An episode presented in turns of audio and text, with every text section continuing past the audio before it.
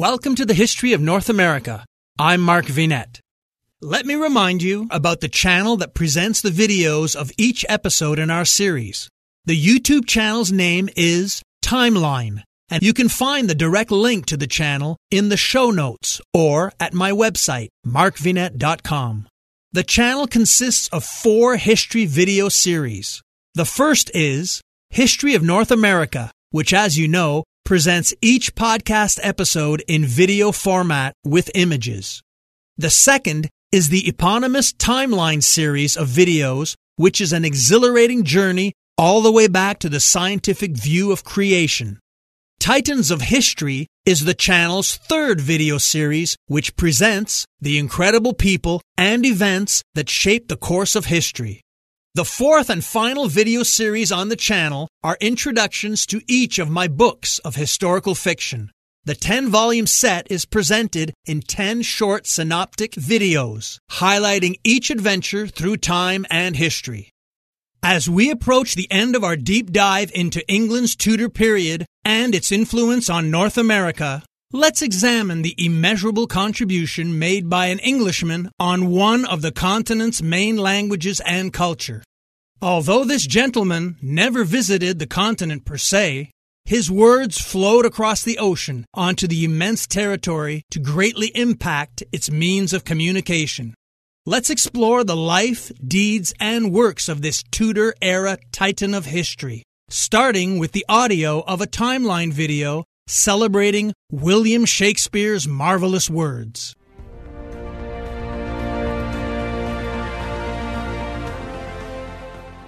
This edition of Titans of History presents Shakespeare's Romeo and Juliet. The play Romeo and Juliet is a tragedy written by William Shakespeare early in his career about two young star-crossed lovers whose deaths ultimately reconcile their feuding families. It was among Shakespeare's most popular plays during his lifetime and, along with Hamlet, is one of his most frequently performed plays. The story belongs to a tradition of tragic romances stretching back to antiquity.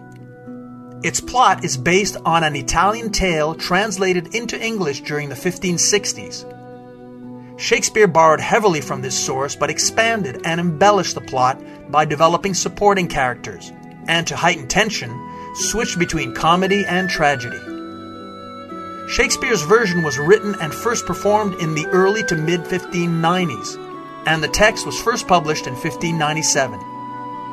Since the Bard's death in sixteen sixteen, Romeo and Juliet has been adapted numerous times around the world in many languages for stage, opera, musical, radio, television, and film. Several lines from the play have become iconic, including two households, both alike in dignity, in fair Verona where we lay our scene, from ancient grudge break to new mutiny, where civil blood makes civil hands unclean. From forth the fatal loins of these two foes, a pair of star-crossed lovers take their life. Oh, she doth teach the torches to burn bright, it seems she hangs upon the cheek of night. If I profane with my unworthiest hand this holy shrine, the gentle sin is this. My lips, two blushing pilgrims, ready stand to smooth that rough touch with a tender kiss. But soft, what light through yonder window breaks? It is the east, and Juliet is the sun. See how she leans her cheek upon her hand. Oh, that I were a glove upon that hand, that I might touch that cheek. Oh, Romeo, Romeo, wherefore art thou, Romeo? Deny thy father, and refuse thy name. What's in a name? That which we call a rose by any other name would smell as sweet.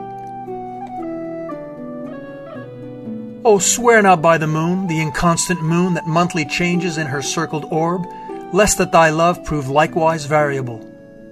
Good night, good night. Parting is such sweet sorrow that I shall say good night till it be morrow.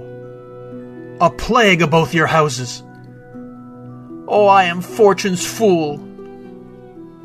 Give me my Romeo, and when I shall die, take him and cut him out in little stars, and he will make the face of heaven so fine that all the world will be in love with night.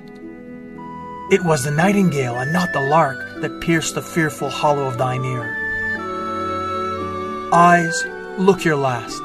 arms, take your last embrace. And lips, O you the doors of breath, seal with a righteous kiss a dateless bargain to engrossing death. A glooming peace this morning with it brings. The sun for sorrow will not show his head.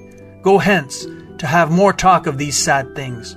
Some shall be pardoned, and some punished, for never was a story of more woe than this of Juliet and her Romeo. We hope you have enjoyed this presentation and look forward to sharing history with you again soon.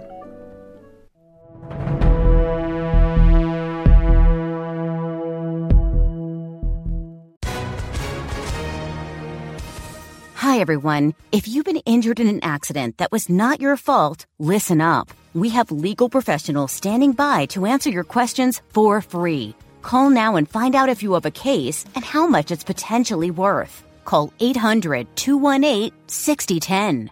I'm here with spokesman John Wolfe. So, John, tell everyone listening who should call right now. Well, Maria, first off, thank you for having me here. It's always nice to answer the listeners' questions. Now, as far as who should call in, anyone who's been injured in an accident and think you deserve compensation, give us a call right now. eight hundred, two one eight, six zero one zero. You'll find out if you have a case and how much it's potentially worth. Thanks, John. You heard it, folks. Take advantage of this opportunity and call now. eight hundred, two one eight, six zero one zero. Advertisement sponsored by Legal Help Center. May not be available in all states. English actor, playwright, poet, and London theatre owner from the early fifteen nineties to sixteen thirteen, William Shakespeare, known as the Bard of Avon, authored at least thirty-seven plays and collaborated on several more. He also wrote one hundred fifty-four sonnets, two long narrative poems, and a few other verses. Here's the audio from a Timeline video presenting one of his most beloved plays.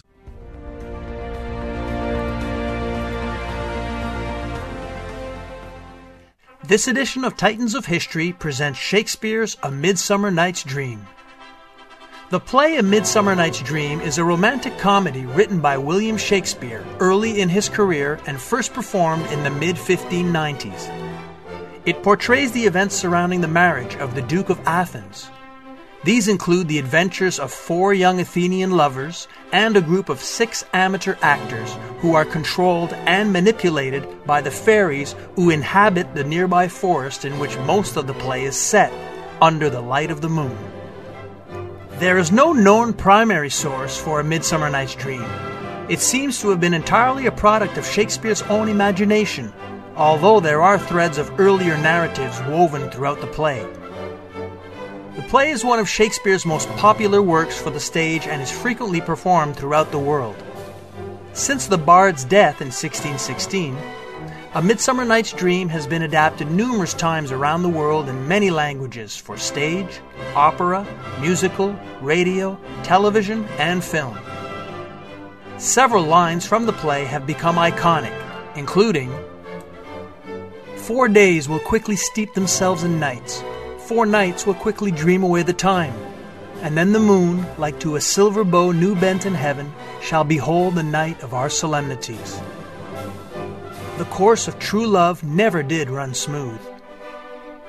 Love looks not with the eyes, but with the mind, and therefore is winged Cupid painted blind.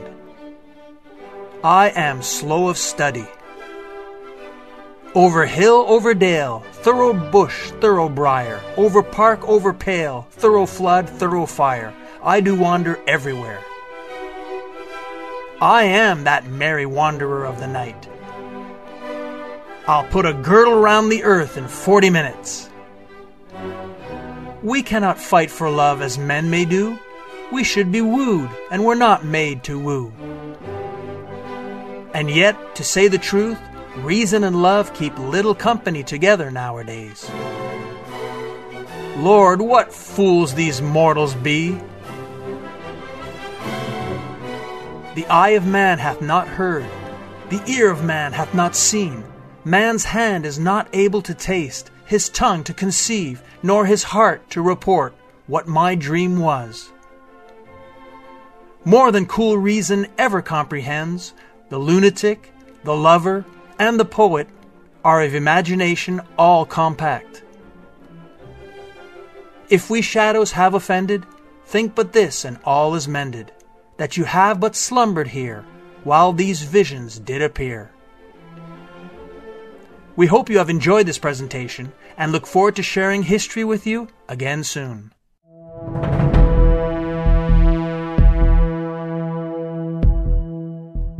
In sixteen thirteen, William Shakespeare retired from the London theatre and returned to his family home in Stratford, Warwickshire, England, where he died three years later. The posthumous First Folio of Shakespeare's plays was published in sixteen twenty-three. The circumstances of his death remain an enigma to this day, as explains the audio from this popular Timeline channel video.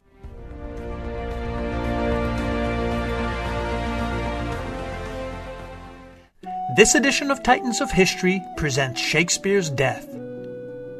William Shakespeare's death, as with most of his life, is shrouded in mystery. Just like his birth date, his exact date of death is a mystery. It is commonly said that he died on April twenty-third, sixteen sixteen, but no record of his death exists, only a record of his funeral on April twenty-fifth. He died at the age of fifty-two, within one month of signing his will, a document which he begins by describing himself as being in perfect health. He was survived by his wife and two daughters. No extant contemporary source explains how or why he died. Half a century later, John Ward, the vicar of Stratford, wrote in his diary, "Shakespeare, Drayton, and Ben Jonson had a merry meeting and, it seems, drank too hard, for Shakespeare died of a fever there contracted."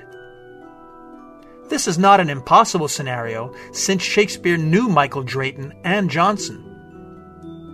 Of the many tributes from fellow authors in the First Folio, one refers to his relatively sudden death. "We wondered, Shakespeare, that thou went so soon from the world's stage to the grave's tiring room."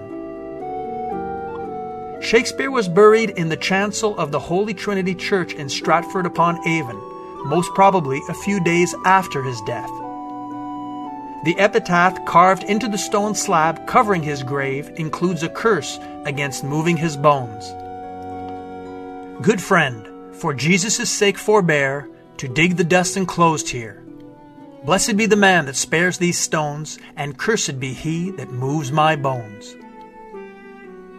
We hope you have enjoyed this presentation and look forward to sharing history with you again soon.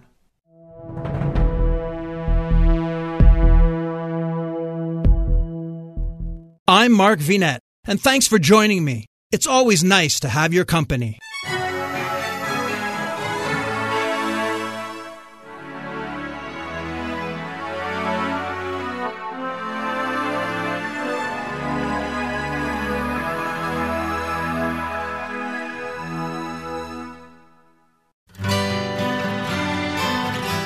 The Historical Jesus Podcast is the sweeping saga of the life and times of Galilean Jesus of Nazareth, as well as the faith, religion, and church founded to honor and disseminate his acts and teachings. Join me, Mark Vinet, on this fascinating journey through time, exploring the many great works of Christian theology, literature, architecture, music, and art, inspired by the words and deeds of Jesus Christ.